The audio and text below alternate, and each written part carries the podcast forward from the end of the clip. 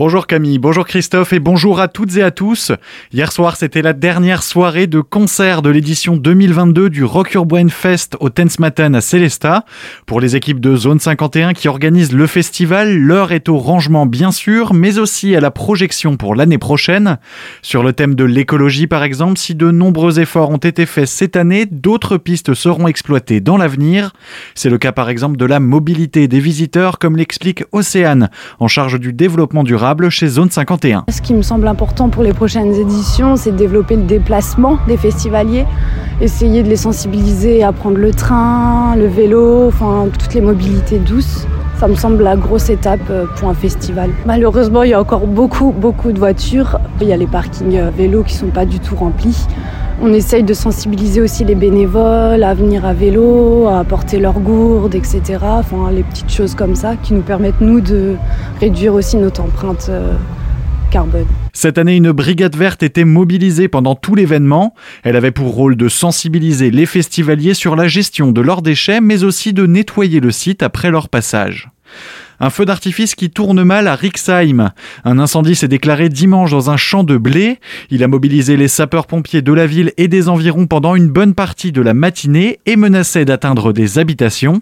À l'origine du sinistre, deux mineurs âgés de douze et treize ans qui s'amusaient avec des fusées avant de mettre le feu accidentellement à de la paille.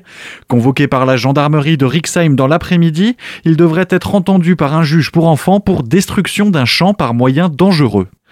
Un conducteur arrêté avec plus de trois grammes d'alcool par litre de sang sur l'A trente-cinq. C'était dans la nuit de samedi à dimanche à hauteur d'Innenheim.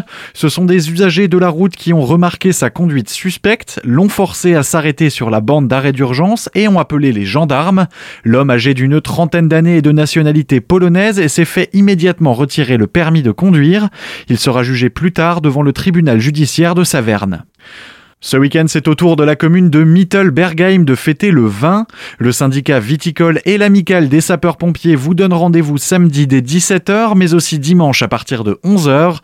Un moment festif et convivial dont Stéphane Vance, membre du syndicat, nous détaille le programme. On va retrouver euh, donc le bal populaire avec euh, un orchestre qui vous fait danser euh, jusqu'au bout de la nuit, avec euh, également les traditionnelles euh, tartes flambées. C'est vraiment le côté festif, le bal populaire euh, du samedi soir qui qui occupe la soirée, et bien sûr à côté la possibilité de découvrir toujours les crus du village.